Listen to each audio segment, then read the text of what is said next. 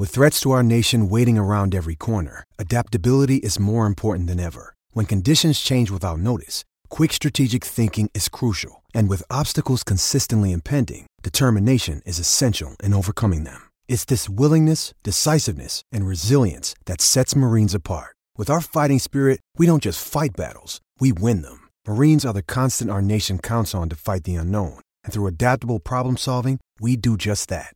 Learn more at Marines.com. Mother's Day is around the corner. Find the perfect gift for the mom in your life with a stunning piece of jewelry from Blue Nile. From timeless pearls to dazzling gemstones, Blue Nile has something she'll adore. Need it fast? Most items can ship overnight. Plus, enjoy guaranteed free shipping and returns. Don't miss our special Mother's Day deals. Save big on the season's most beautiful trends. For a limited time, get up to 50% off by going to BlueNile.com. That's BlueNile.com. Another day is here, and you're ready for it. What to wear? Check. Breakfast, lunch, and dinner? Check. Planning for what's next and how to save for it? That's where Bank of America can help. For your financial to-dos, Bank of America has experts ready to help get you closer to your goals. Get started at one of our local financial centers or 24/7 in our mobile banking app. Find a location near you at bankofamerica.com/talktous. What would you like the power to do?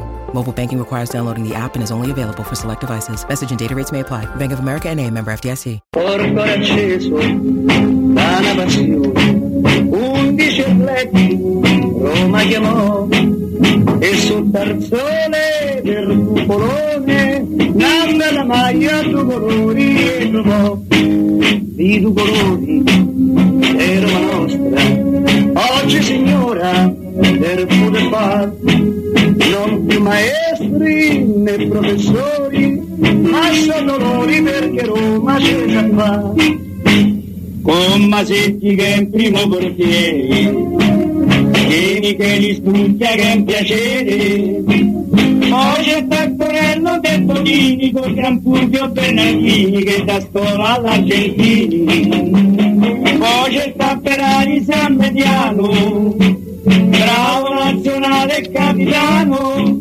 Ini Pasanelle Costantino, Lombardo Costantino, col Germano per segnare.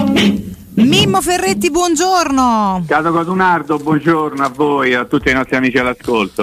Come va Mimmo? Buongiorno, come stai? Come va? Ma sono ancora un po' rattrappito dalla rassegna stampa di questa mattina. No, speravo in qualcosa di più spumeggiante, invece ma sono proprio partiti. Scusa, la Roma su Berardi non ti ha entusiasmato questa novità cosmica? Il gran Carosella, il carrozzone, tutto quanto. Mimmo, ma verrà mai il giorno in cui gradirai un articolo da rassegna stampa? Ce lo segnalerai? Non lo so. Questa è una buona domanda. No, dipende. Probabilmente no, ma siamo fiduciosi. Dipende, insomma, no, però oggi è veramente il primo giorno, no, di guida, ma il primo giorno di mercato. Le fagioli, proprio fagioli, sì, proprio sì, nomi, no? Avete cominciato a mettere a parte tutti i nomi che sono usciti collegati da Berardi a Borlotti. Ti segnalo che però Alessio si è fomentato, ha detto già mercato nel vivo, cioè ci sta credendo. La Roma sta comprando e poi dovrà anche cedere entro il 30 giugno, sarà un mese di giugno abbastanza intenso a questo punto di vista. Beh, la Roma fino a questo momento ha acchiappato qualcosa a parametro zero, no? Walker da ieri sera in città sta cercando l'appartamento, che non è una battuta tipo quella, ha già preso casa all'infernetto, è così, no, è così. Ma quello da Aquilani è libero, quindi per capire. Io se vuoi intanto lo ospito, oggi ho difficoltà. Bisogna essere accoglienti con i nuovi arrivati adesso. Ti piace Houssem? No, semplicemente se si vuole ben disporre, intanto comunque casa mia è carina, è simpatica, io volendo la lascio pure volentieri qualche giorno, poi si sta. Te capì? Pensa che poi vanno a prendere case a caso, poi stanno scomodi, non ci capiscono niente, insomma Roma è grande, è tentacolare. Vero. Quindi è anche abbastanza vicino a Trigoria, perché sempre si dice così, no? Bisogna essere vicino a Trigoria per fare. Beh, la mia comunque è in direzione, io sto ancora in direzione là, sicuramente non sto a Roma Nord, quindi tutto sommato. Benissimo. Insomma, tanti nomi. Berardi, voi come l'avete accolto? Con ma vaffa, una cosa del genere. Sì, amico, prego, basta. Sì, c'è chi 12 anni già parlavano di Berardi. Su Twitch è il nuovo Nacio, perché tanto alla fine ogni anno esce fuori Berardi, insomma, no? La differenza con Nacio è che Berardi è uno dei giocatori più antipatici che abbiano mai affrontato la Roma. E questo già a me comporta un tipo di sentimento non limpidissimo nei suoi confronti. Bravo, e l'ascoltatore mi ha ricordato anche in ultimo l'ultima sceneggiata proprio contro di noi, quindi io veramente, guarda, noi non voglio proprio vedere, cioè non sì, per sì. favore. Ah. Quella con Kumbulla quando ha rimediato sì, il sì, calcettino, sì. ok, perfetto. Insomma, poi io non ho fatto una verifica ufficiale, però ad occhio e croce credo che adesso non c'entra niente, però lo lega Berardi. Il Sassuolo è la squadra che ha avuto più calci di rigore in campionato. Alessio, ne sai qualcosa? Ah, non lo so, però se me lo dici mi fido. Controllare in un attimo, no, nel senso che se non è la squadra che ne ha avuti di più è la seconda, ed abbastanza particolare, no? Cioè che il Sassuolo abbia avuto tutti questi calci di rigore qui. Ma insomma, poi le cose accadono perché devono accadere. Insomma, siamo sempre lì, è cominciato il Tran, il Can. Vabbè, è nelle cose del ormai, periodo. Cioè, sì, però basta, cioè, non è che si può cominciare il mai. 7 giugno. Tra un mesetto riparte la stagione, tra un mesetto circa ci sarà il raduno e quindi c'è insomma da fare un sacco di roba, in entrata e in uscita.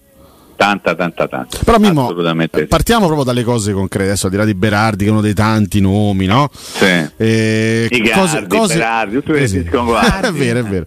Andrea Mingardi, anche che adesso sia stato accostato alla Roma. Benissimo. No, partiamo dalle... Mingardi, no? Partiamo dalle cose concrete. Houssem Aouar e Evan Ndicka, due giocatori che diciamo, saranno a meno di clamorose sorprese, saranno giocatori della Roma il prossimo anno. Uno sicuro al 100%. Ndicka è abbastanza vicino. Diciamo, Abbastanza. Allora, nella Roma che abbiamo visto in questa stagione, come si vanno ad inserire e che tipo di acquisti sono secondo te, Mimmo? Cioè, sono acquisti che realmente migliorano, che semplicemente così aggiustano qualcosina? Come li vedi questi due? Allora, partiamo da Aouar, che è sicuramente un giocatore che ha fatto qualcosa di più a livello anche così europeo, no? Rispetto a Ndicka, quindi il problema qual è? Andare a capire dove verrà inserito. Probabilmente a centrocampo la Roma perderà dei giocatori se non l'ha già persi. Camarà, che non verrà ovviamente confermato, Wijnaldum, che probabilmente non verrà confermato, quindi lì c'è bisogno di qualcuno con delle caratteristiche che non siano magari quelle di Camarà o quelle di Wijnaldum, qualcosa di diverso. Io penso Aouar, penso un giocatore che è capace di fare anche un certo lavoro di tipo offensivo, no? Cioè un centrocampista forse più portato a proporre che a difendere. La Roma ha già due centrocampisti, spero che uno rimanga, parlo di Nemanja Matic, che sono molto bravi nel contenere. Serve qualcuno, adesso non vorrei tirar fuori i vecchi nomi, ma ti sarebbe servito molto in questa stagione uno come Mkhitaryan, no? E probabilmente ti manca quel giocatore lì che ti fa un pochino da collante fra centrocampo e attacco. Aouar io penso che sia un giocatore di quelle caratteristiche lì, un giocatore che ha la possibilità di darti una mano, in riferimento anche a quanto non ti hanno dato una mano per diversi motivi quelli che probabilmente lasceranno Trigoria, no? Per quanto riguarda Ndicka, lì devi prendere un difensore centrale. Abbiamo capito un pochino tutti che i Bagnets, se ci casca qualcuno, verrà messo sul mercato e quindi ceduto, perché è colui che ti potrebbe dare la possibilità di portare a casa soldi e plusvalenze, quelle belle, quelle vere, quelle giuste, entro il 30 di giugno, quelle che servono alla Roma, una trentina di milioni di euro, e quindi andrà o andrebbe a prendere il polso di uno come Bagnes, componendo un quartetto abbastanza collaudato, qualora dovesse essere confermato, come sappiamo tutti, il contratto di Smalling, no? E quindi insomma io credo che andrebbe a completare un reparto con dei ricambi, un reparto che insomma penso perderà Llorente, perché il riscatto costerebbe troppo, a meno che non si trovi una soluzione diversa. Io uno come Llorente nella rosa lo terrei, però se lo devi andare a pagare tutti quei milioni, credo che no, sia doveroso fare un passo diverso, sì. Però immaginiamo che la Roma cercherà un contatto con il Leeds a rinegoziare un po' la questione, perché insomma là dietro, detto che appunto il Bagnez probabilmente sarà messo sul mercato e andrà via, è vero che arriverà Ndicka, però con Kumbulla infortunato almeno un altro, se non addirittura altri due dovranno entrare, quindi la conferma di Llorente sarebbe molto molto importante. Assolutamente sì, poi leggevo da qualche parte, ma che non c'entra in maniera diretta, però fa parte di un discorso di difensori, che Keramzidis, che voi conoscete perché ha fatto il titolare nella primavera, è stato molte volte aggregato anche alla prima squadra, ha più volte rifiutato il rinnovo del contratto con la Roma, evidentemente c'ha altre squadre dietro, quindi è un giocatore che probabilmente, lo ripeto un'altra volta, non farà parte della rosa del prossimo anno, né a livello di primavera né a livello di prima squadra. Poteva essere un'occasione per tentare di mettere dentro un giocatore giovane e farlo crescere, anche se in quel reparto lì, insomma, Mourinho ha dimostrato di avere molta più fiducia in quelli anziani o anzianotti, diciamo così, piuttosto che nei giovani. Quando è stato costretto a scegliere ha fatto delle mosse anche abbastanza singolari, no? Con difensori centrali improvvisati piuttosto che mettere una cazzo della primavera. Era soltanto per dire una piccola cosa legata a quel reparto lì. Insomma, qualora dovessero arrivare, come sembra, una Aouar e l'altro Ndicka, sarebbero due giocatori presi con pochi soldi, no? Quasi niente, sì, insomma. Sì. E quindi rientra un pochettino nella logica legata alla Roma negli ultimi tempi, come Tielemans, oggetto del sondaggio di questa mattina. Sì. Ed è un giocatore, io ricordo quando era piuttosto ragazzino e giocava in Belgio, no? Ed era una promessa, e già in quel periodo, non casualmente vorrei fare una battuta, ma può venire alla Roma. Allora, i giocatori che sono stati sul punto, vero, presunto, falso, reale, di venire a Roma, io penso in giro per il mondo ce ne stanno tutti, un par di miliardi, sì, probabilmente anche di più, certo. E Tielemans è uno di quelli. Arrivare alla Roma quando magari non è più giovanissimo, scadenza di contratto, leggevo questa mattina, non mi ricordo dove, lei se prende 5, la Roma verrebbe prendendo una cosettina in più, cioè io voglio bene a tutti, però insomma 6 milioni per un giocatore come Tielemans mi sembrano abbastanza, per non dire tanti, ma magari sono soltanto delle chiacchiere legate all'eventuale acquisizione. Sì, e eventualmente anche Mimmo, ma un ragazzo comunque giovane, 26 anni anche, anzi nella ma infatti ma è uno che è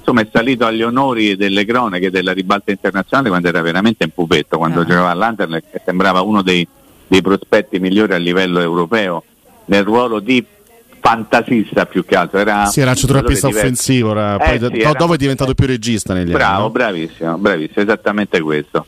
E ha cambiato il modo di giocare, probabilmente le chiacchiere non nascono mai a caso, no? Mm-hmm. Evidentemente se c'è un continuo battere forte su questo tasso vuol dire che qualche cosa, anche una minima parte,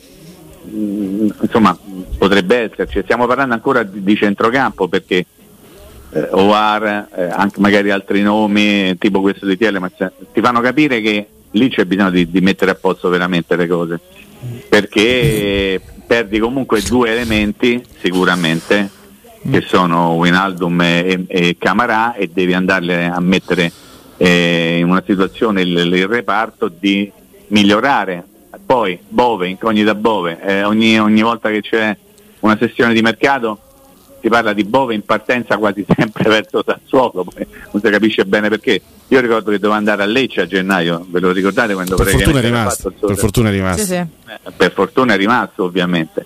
Però insomma, se voi ci fate caso, i nomi più gettonati riguardano attaccanti e centrocampisti, come sempre capita. Soprattutto giocatori di qualità, perché la Roma ci ha avuto un deficit proprio a livello tecnico, e Tielemans e Aouar sono due giocatori di grande tecnica. Sono poi Aouar è arrivato, Tielemans non sappiamo se accetterà alla fine la corte della Roma, però io sono contento che la Roma stia cercando un centrocampista con le caratteristiche di Tielemans, perché vuol dire che non ci si accontenta di quello che si ha a disposizione in mezzo al campo, ma si cerca un profilo diverso, ecco, un profilo che in questo momento manca per caratteristiche. Cristante e Matic ne abbiamo parlato per tutto l'anno, hanno le loro caratteristiche, sono utili per quelle che sono le loro caratteristiche, però un regista vero, uno di qualità, di tecnica, uno che sa dettare i ritmi, che ha più dinamismo anche nel muovere il pallone, insomma è un giocatore che serve uno con quelle caratteristiche. Però io stupisce il giusto, sì, scusami. No, dico, pensando a quante volte Mourinho ha fatto notare, no, che questa mancanza non mi stupisce neanche troppo, però insomma che si cerchi proprio quel qualcosa che manca, l'ha fatto per 12 mesi, insomma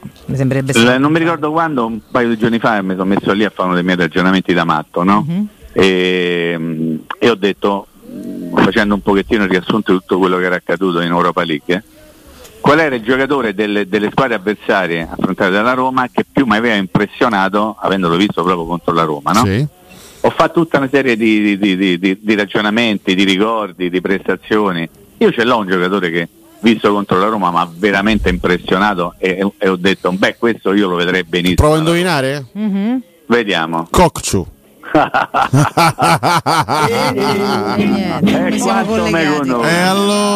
Allora, veramente qua, avete presente il capitano del Feyenoord? Come sì. No? Sì. 2000 tanta roba, cioè è proprio uno di quelli che dice mamma mia magari c'è casca. Ovviamente sono discorsi che non fanno conto della realtà, no? Che fanno soltanto conto con la mia pazzia, insomma, quindi però sarebbe, ecco, anche funzionale fosse mai scendessero da Champions, cioè, cattivo, dignoso, tecnicamente parte, bravissimo, tatticamente formidabile, cioè, un giocatore molto bravo. Ed è quello che mi ha colpito maggiormente tra gli avversari della Roma, perché io devo dire la verità, io insomma, anche pensando al Siviglia che poi ti ha battuto per un calcio di rigore sbagliato da parte tua, forse tu, adesso manco mi ricordo e manco mi voglio ricordare che ferita ancora lì, ancora presente. Tutti questi grandi giocatori io non mi ricordo, cioè, no. Taylor, dei giocatori... il top player del Siviglia esatto, ho visto discusso, dei giocatori migliori anche in altre squadre che hanno affrontato la Roma, cioè ripeto, per me il coach del Feyenoord è un altro che ha impressionato veramente tanto per la personalità che ha dimostrato in relazione alla giovanissima età. È Birsa del Leverkusen. Sì, però anch'io ho pensato a Birsa. Adesso magari faccio un pochettino lo sbordellone, però mi aspettavo di più da Birsa, mi aspettavo qualcosa di diverso anche sul piano del saper stare in campo al servizio della squadra. Invece io coach l'ho visto proprio uno padrone, leader proprio una roba proprio insomma, me lo aspetto in qualche grande club prima o poi, perché sì, Feyenoord è il miglior club per rendimento in Olanda, però lì sono molto brevi a vendere, a valorizzare e poi a darli via. E quello è un giocatore che secondo me alla fine lo troveremo da qualche parte in maniera importante, però anche lui ha costato la Roma la scorsa estate, anche lui, tanto per cambiare, insomma. Sì, ma sempre a livello di chiacchiere, mai a livello di sostanza cicciottosa. Ne parlò Totti di Kökçü appunto, qualche tempo fa, non uno che non c'ha un brutto occhio, voglio dire. Dicevo, Mimmo, prima ne parlavo con Alessio e Riccardo, no? Come giustamente tu prima sottolineavi, i nomi che si fanno prima più volentieri e come al solito con più così, insomma, con più cassa di risonanza sono centrocampisti attaccanti, e ci siamo, quelli va bene, che stuzzicano la fantasia. Peraltro aggiungo, a noi ci servono come pane, quindi oltretutto non è solamente un fatto veramente di periodo, ma un fatto proprio di necessità della Roma. Però prima ci stavamo un po' confrontando, io non so, sottovaluterei il discorso fasce per quanto riguarda noi, perché francamente è tutto da cambiare, cioè a destra siamo praticamente morti e sulla sinistra tocca capire chi rimane, come utilizzarlo, Spinazzola quanto ha ancora da dare, Zalewski eventualmente se non dovesse partire lo metterei solo a sinistra, perché a destra mi sembra che io mi aggancio a questo discorso di Valentina e chiaramente integro la domanda, perché qua insomma c'è l'urgenza di fare questi 30 milioni di plusvalenza entro il 30 giugno, purtroppo l'incidente di Abraham ti complica tantissimo in questo senso. Zalewski è un nome che nel mercato in uscita per me può avere un senso, perché a parte i Bagnets che sicuramente un mercato ce l'ha, non è che c'è tantissimo da vendere se togli i giocatori in prestito che ritornano, quindi uno come Zalewski, cioè la situazione di Zalewski la osserverei con attenzione, non so se sei d'accordo. Mimmo, scusami, a questo punto integro anch'io la domanda di Alessio, vai. Ma è corretto dire non c'è tanto da vendere quando comunque sei reduce da una finale di Europa League? Sì, ovviamente sembra quasi un controsenso, no? Il dire non c'è molto da vendere. In realtà, se tu vai a vedere poi i giocatori che realmente puoi vendere e che ti potrebbero dare la possibilità di sistemare le faccende da un punto di vista economico, ma al tempo stesso però ti potrebbero complicare molto l'aspetto tecnico, insomma ce ne sono parecchi. Devi tenerti qualcuno, perché se no devi ricominciare da capo e non hai la forza, nemmeno il tempo forse per ricominciare da capo. Per quello che riguarda le fasce, noi non abbiamo parlato assolutamente della partita contro lo Spezia, nel senso che abbiamo bypassato tutto ovviamente, però faccio un piccolo inciso relativo alla partita contro lo Spezia. La Roma ha giocato con la difesa a 4, ha fatto 4-2-3-1 al primo tempo contro lo Spezia, nel secondo tempo ha cambiato e si è rimessa a 3, ha fatto 3-4-2-1, 3-4-1-2, chiamatela come vi pare, poi cambiava a secondo di chi veniva impiegato in corso d'opera. Quindi che cosa dobbiamo pensare? Dobbiamo innanzitutto avere la certezza che la Roma continuerà a giocare come ha fatto in questa stagione, cioè con la difesa a 3, quindi con 2 esterni di fascia che siano in grado di fare entrambe le fasi, no? Cioè sia la fase difensiva che la fase offensiva. Certo. In questo senso abbiamo al momento in organico Selic, Karsdorp, voi ricordate Karsdorp? Sì. Zalewski e Spinazzola. Sarà complicato pensare che tutti e quattro possano in qualche modo entrare in un giro di rotazioni. Io credo che 2 se non 3 su 4 rimarranno, proprio per quel discorso di dire ok, non è facile vendere e quindi di conseguenza non è pure facile comprare.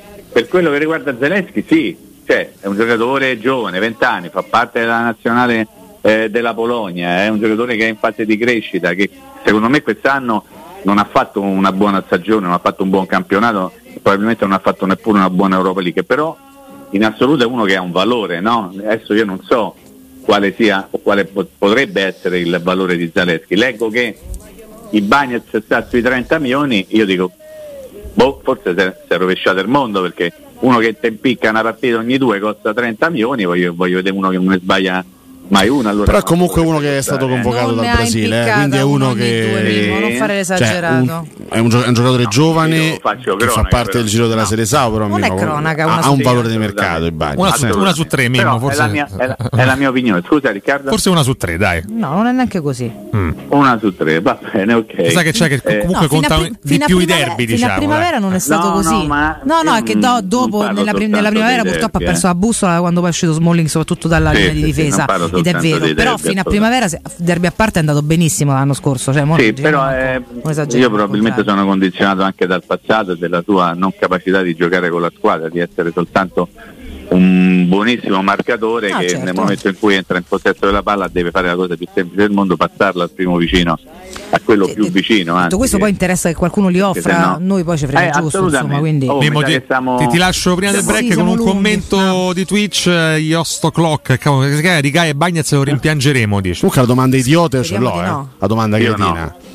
La vuoi fare prima o dopo? Così mi preparo. C'è anche un'altra curiosità da parte di un ascoltatore per te, la giriamo dopo. Ndicka è più forte di Bagnez. Mamma senti che è in primo portiere, vieni che li spunta che è un piacere, poi c'è Taccorello del Tonini col Gran Fulvio Bernardini che da scuola all'Argentini, poi c'è Tapperari San Mediano, bravo nazionale capitano, Ini, Pasanelle, Costantino, Lombarde, Costagrino, Volchermano per segnare.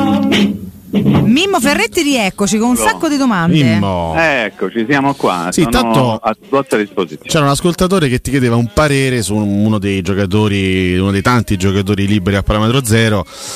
Parlo di Marcus Thuram, attaccante francese, figlio d'arte ovviamente, che si è svincolato dal Borussia Mönchengladbach. Tra l'altro c'è il Paris Saint-Germain forte su Thuram, però ti chiedevano un parere tecnico su un altro giocatore che qualche anno fa abbiamo affrontato. Ci ha fatto pure gol in Europa League, se non ricordo male, a Mönchengladbach. Come no? Un'azione viziata grazie alla collaborazione di un guardaline abbastanza cieco, come ricorderai, no? Quindi insomma, torno un attimo al quesito pre-pausa, cioè meglio Ndicka o meglio Ibanez? A me servono i giocatori più funzionali per quello che ha in mente l'allenatore della squadra. Se viene reputato più giusto mettere un giocatore con le caratteristiche di Ndicka al posto di Ibanez, probabilmente c'è una motivazione tattica, ma credo che alla base ci sia soprattutto una motivazione economica, perché tu attraverso i Bagnaz vai a reperire dei soldi che ti servono, quindi dire è meglio quello, è meglio quell'altro e lo sostituisci a zero, quindi dal punto di vista economico l'operazione ci devi fare un ragionamento che è legato sia all'aspetto economico sia all'aspetto tecnico. Dire se uno è più forte dell'altro secondo me non ha senso, perché non è possibile fare un paragone, stiamo parlando di un giocatore che forse verrà alla Roma e di un altro che forse lascerà la Roma. Thuram mi sembra un giocatore dalle caratteristiche, come posso dire, abbastanza chiare, un fisico forte, magari tecnicamente non straordinario, un giocatore che insomma mi dà l'idea di non essere uno che ti cambia fondamentalmente una squadra, ha buone qualità, però non lo so, quando l'ho visto giocare non mi ha mai dato l'impressione di ammazza questo quanto è forte. Meglio Kolo Muani? Ma io dico, forse non lo so, credo che su Thuram insomma molto spesso aleggi il fantasma del padre, no? Perché il padre era un fuoriclasse assoluto e il figlio deve essere pure buono, insomma, fosse vero questo, Kluivert Gianti sarebbe un fuoriclasse mai visto da ste parti. In realtà non è manco parente del padre, adesso io esagero calcisticamente parlando, quindi insomma leggo che il Thuram è nel mirino dell'Inter, del Milan, di tutte queste squadre, no? Sai, ti faccio un nome che potrebbe in qualche modo ricordare quello di Thuram, che insomma veniva descritto come uno viene qui e spacca tutto, poi arrivato qui non ha fatto quasi niente, è Origi, chiamatelo come Origi pare. È stato detto un flop. Le caratteristiche sono un pochino quelle, capito? Cioè di un calciatore forte fisicamente, va avanti a forza delle spallate, tecnica così, non lo so, forse si può prendere meglio. Non lo so, poi ci penserà il vecchio Tiago. Nel mercato dei parametri zero sono talmente tanti giocatori, certo.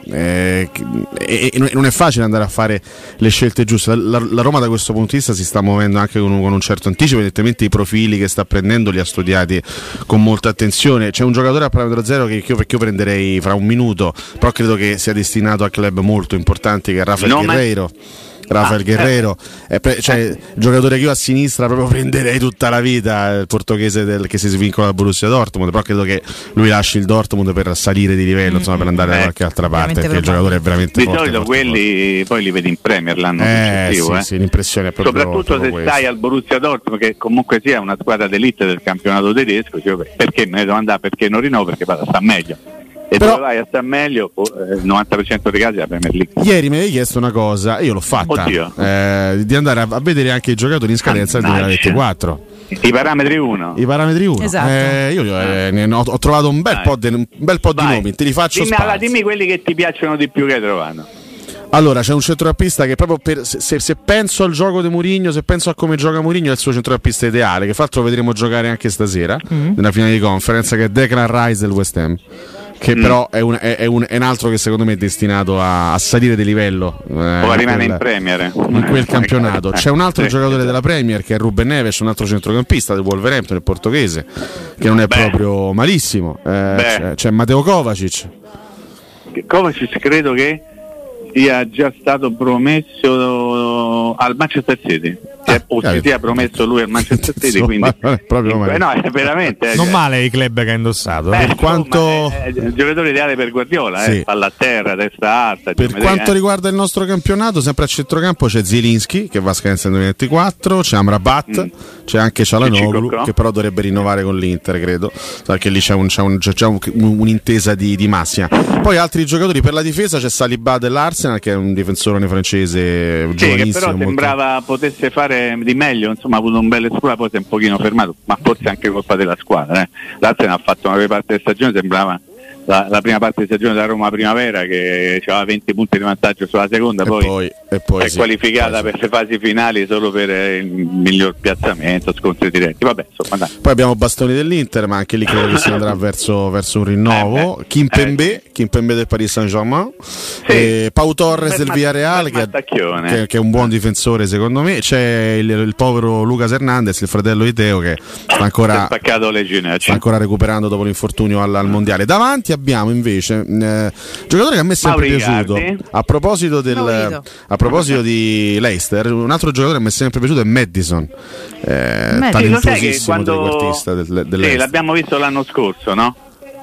Contro la Roma in conference, ma aspettavo meglio, forse non era in un periodo, come posso dire, di grandissimo spolvero, sì, insomma, ma aspettavo di meglio, ma lì viene considerato uno tra i migliori talenti, soprattutto dal punto di vista tecnico. Poi in realtà bisogna vedere che cosa intendono gli inglesi dal punto di vista tecnico, no? Perché per loro ad esempio Grealish è un calciatore straordinario, Grealish è bravo ma non è straordinario, insomma. Poi ho visto di meglio anche da queste parti, no? Sì. Poi proprio visto che siamo in chiusura, 10 secondi sempre per quanto riguarda il reparto offensivo: Mason Mount del Chelsea, Ousmane Dembélé del Barcellona. Mason Mount va alla Manchester United, bene.